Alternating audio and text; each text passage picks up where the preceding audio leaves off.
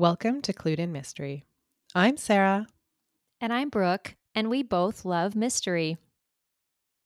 Hi, Brooke. Hi, Sarah. How are you today? I'm good, thank you. How are you? I'm great. Looking forward to another conversation with you. Yeah, and we're going to continue the conversation that we started last week about G.K. Chesterton. I'm looking forward to this, and I've learned a lot. I'm kind of dismayed to know how very little I had heard about Chesterton before we got started researching, Sarah. Yeah, I I feel the same way. He really, like we said last week, is just such a fascinating man who I feel like most people I, f- I feel like all the things that are fascinating about him have been lost to most people. Absolutely. Yes, we've heard of many of his famous friends and famous authors that he worked with C.S. Lewis, T.S. Eliot, J.R. Tolkien, uh, George Bernard Shaw. Those are names we really recognize, but he was right there in the midst of that. I mean, Agatha Christie, Dorothy Sayers, um, and um, for for whatever reason, his name and his work have not stayed on the tip of our tongues. So we're bringing him back. We're going to learn about him and about his mystery contributions today. Excellent. So, I mean, obviously, his most famous character is Father Brown. Um, and I thought it was really interesting that all of the writing that he did about Father Brown, it was only short stories. He didn't write any novels featuring Father Brown, um, which, yeah, I, I don't know because Doyle did write a couple of novels, but mostly short stories featuring Sherlock Holmes. And I think uh, Agatha Christie, the same thing. She wrote both novels and short stories featuring um, Poirot. I, I don't know, were there Marple? Was she just short stories or were there novels with Miss Marple? I don't know the answer to that. I don't either. I'm guess I'm thinking it's short stories, but we might need to do a little bit of re- research on that. But yeah, they definitely had both in for most of those authors. Yeah. Um but yeah, so that uh, all of the Father Brown stories were were short stories, which I think is interesting. And then he also wrote uh, some, I guess we would call them standalone stories that didn't feature uh, Father Brown. But again, I think they were just collections of short stories. Mm-hmm. Um, no, he did write. There was the um, uh, the novel The Man Who Was Thursday. I think that was a novel um, rather than a collection of short stories.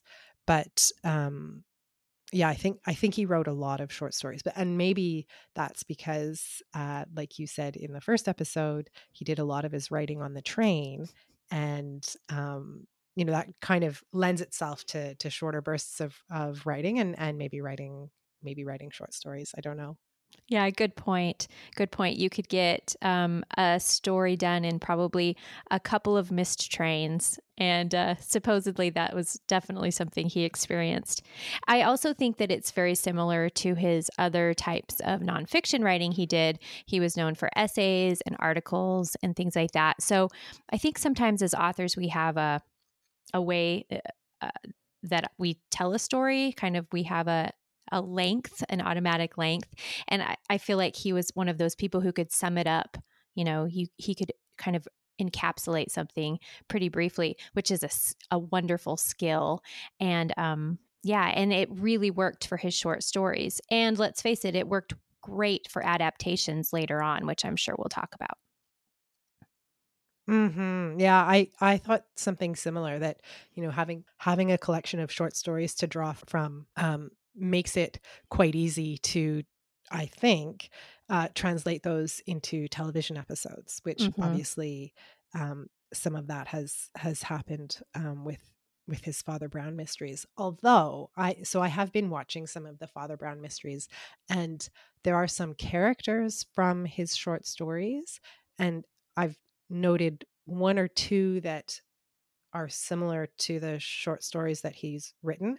And I have to say, I haven't watched all of the Father Brown, and I haven't read all of the Father Father Brown sh- original short stories, so I can't say mm-hmm. um, that there's um, you know that it's it's one for one. But I have a feeling that there was a little more um, creative license taken with the television adaptation um, but using using Father Brown as the inspiration. I would assume so too, because it's been so long running. It's gone on and on. And um, we have 53 of the original uh, stories. So I would assume that that you're right there, Sarah. Well, and I think the other thing that they did with the television adaptation is they changed the setting. So I think the original stories, he traveled around a little mm-hmm. bit and that doesn't happen so much in um, in the television adaptation um, and i think the actual location or like where he is from is also different. So in the television adaptation it's in the cotswolds whereas i think he was sussex if i'm remembering that correctly but i'm not i'm not 100% sure on that but that's new. And then also the time. So i think the television series is set in the mid 1950s, whereas the original stories, obviously, um, I think the first ones were written before the First World War. Yeah. Yeah. He wrote, he started writing them in 1910 and wrote for a while and then had taken kind of a break and went back and finished more. And then, so by 1936, he had written all of them. One of the things that I really like about both the stories and the, the television um, versions is that like these are true i think cozy mysteries right? It's a small community of characters um, they're they're gentle in the um, gentle in the telling um, and you know i don't know did you come across this brooke whether he like whether we would consider him one of the first true cozy mystery authors Yes, absolutely. I mean, I think that some actually credit him for being the creator of cozies. And it's probably because of just like what you said, they're gentler. I mean, they there are murders and things like that, but nothing is ever on the page. Um the characters are a little bit caricatures in a in a sense i feel um and and not in a not in an off-putting way but you definitely get that and to me it, it feels almost like an allegorical um, way to tell a story um, and i think that that gives it a very cozy feel as well. Yeah that's that's um that's really interesting. I think that there's a, a pattern that we see in the stories where um, many times there's a more elaborate whether it's by a, uh, another de- detective sort of character, or sometimes there's the um, you'll have to help me, Sarah. I can't recall the criminal. He's the criminal turned good in the Father Brown. Flambeau. Yes, Flambeau, or sometimes it's Flambeau. Mm-hmm. That they come up with this more elaborate uh, explanation for what has happened and, and the explanation of the crime. And sometimes that includes supernatural elements. Um, but then you know, assu- unassuming, quiet Father Brown comes in and says, No, here's what really happened. And it's much more simple and straightforward. And it, you know, it makes much more sense.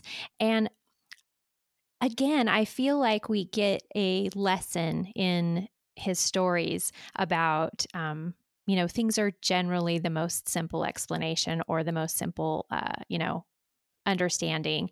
Uh, and um, I just I feel like we have a very quiet uh, spiritual lesson, even in the Father Brown mysteries. Yeah, I I would agree, and I think this is something that you said in the first episode in our conversation about him, where it's not pushy, right? Like it's not you don't feel like you're being told that this is something that you need to believe or something that um, um, you know that you're wrong if you don't believe it it's it's mm-hmm. very um it's very soft. Yes it is soft. And um that the messages are often about um getting set on the right path um maybe a second chance uh, those kind of ideas definitely come through. And i will say you can read them for the mystery and and and not worry about the perhaps deeper meaning that he's weaving in there. But I just, I kind of feel that when I read his stories. Yeah, I would um I would agree. Uh I think his writing is quite lyrical. I don't know if you found that. Um but some of the, you know, the um opening paragraphs, I looked last night at a couple of his stories and the opening paragraphs are just these wonderful descriptions of setting or the, you know, the character that um the first character that's introduced in the story and yeah, like he just had a really beautiful way of writing. Yeah, I would agree. I found it so beautiful and I was surprised. I don't know why I was surprised, but um I I found it to be the same thing. I I wrote my notes wonderful descriptions um, interesting observations nice details like these uh, sometimes the smallest detail, but it just explained the setting, and it, it, it really beautiful writing. I would agree.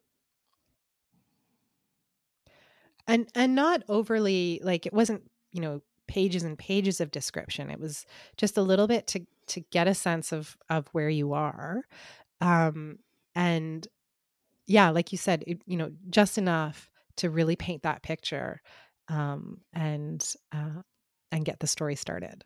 Mm-hmm. And good point because we're talking short stories here, and so in order to do that, you do have to be very economical. So a great um, lesson if you're interested in writing short stories, this would be a great lesson to see how he accomplishes that in such a short a short spot. Oh, definitely. I think yeah, he's um, definitely one to uh, to look to.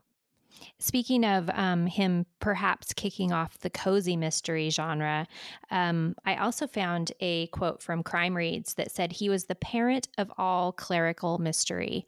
Um, in fact, was the first that we know of uh, clerical amateur sleuth.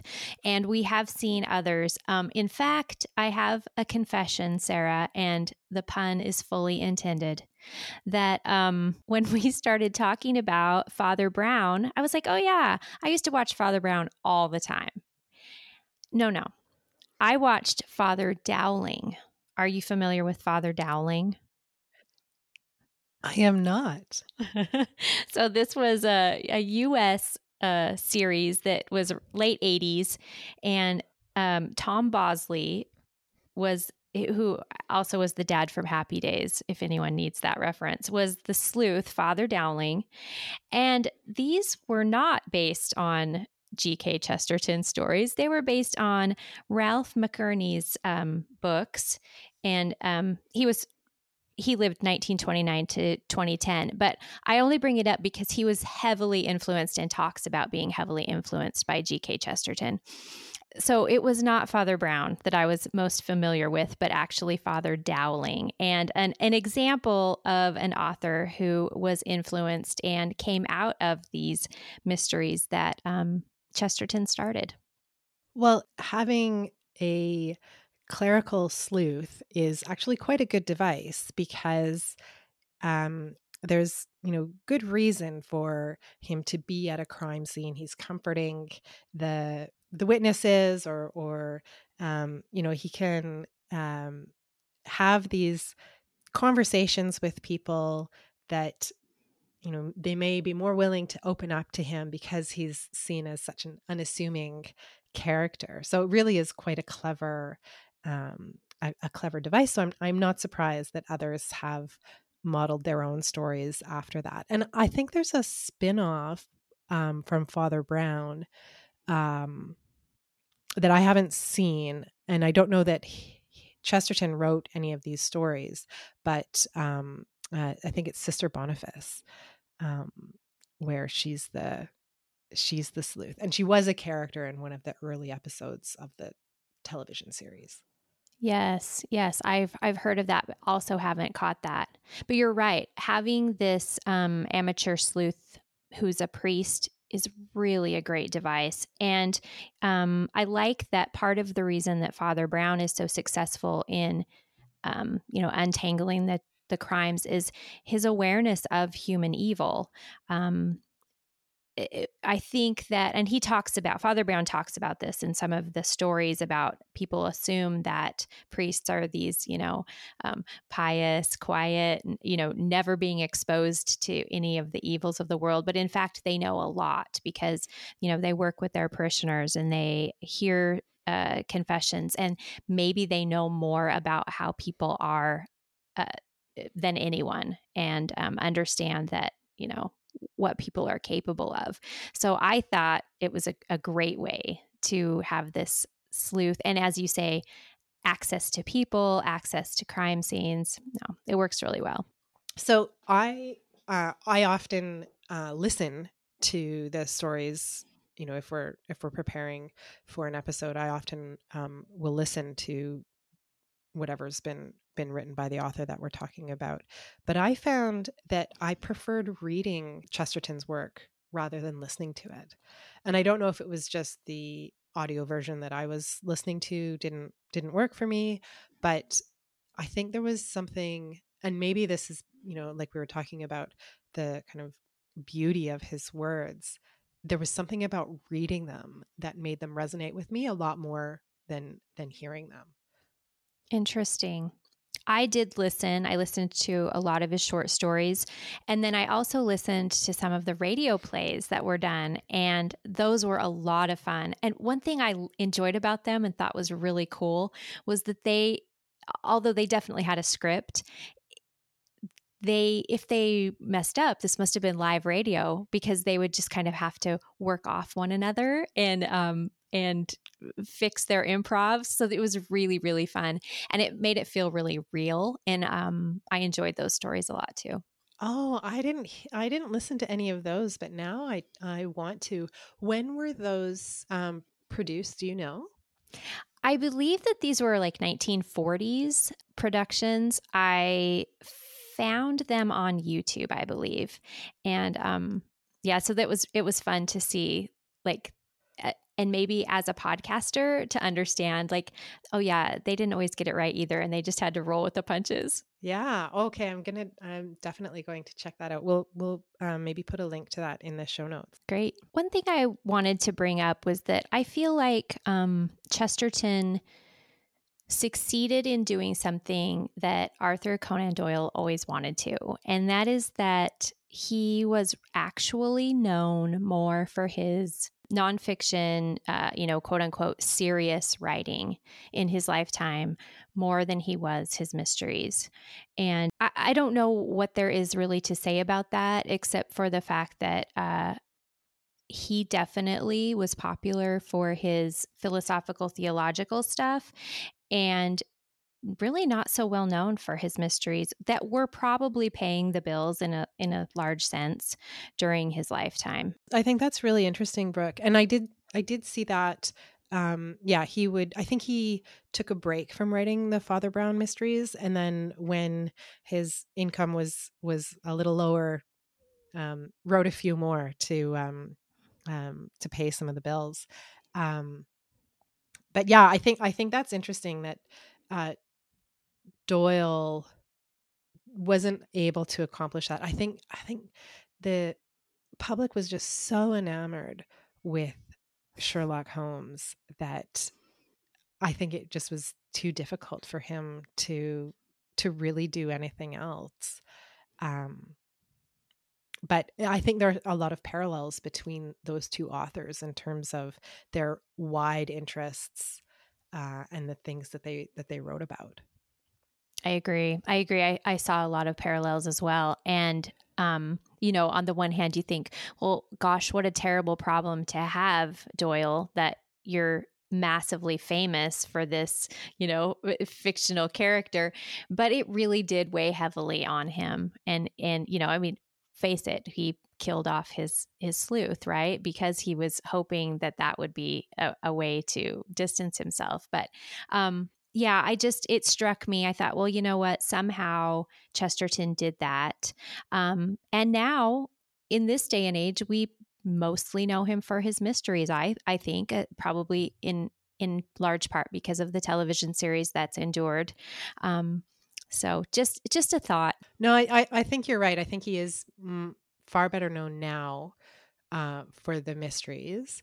Um, and yeah, I would I would credit that with the television series because I think it's very popular. Um, the the Father Brown mysteries. I think it's I think I read somewhere one of the most popular um, BBC programs. Um, mm-hmm. In some category, I'm not sure which. I, I don't remember which category, but um, and and they're good. They're really nice.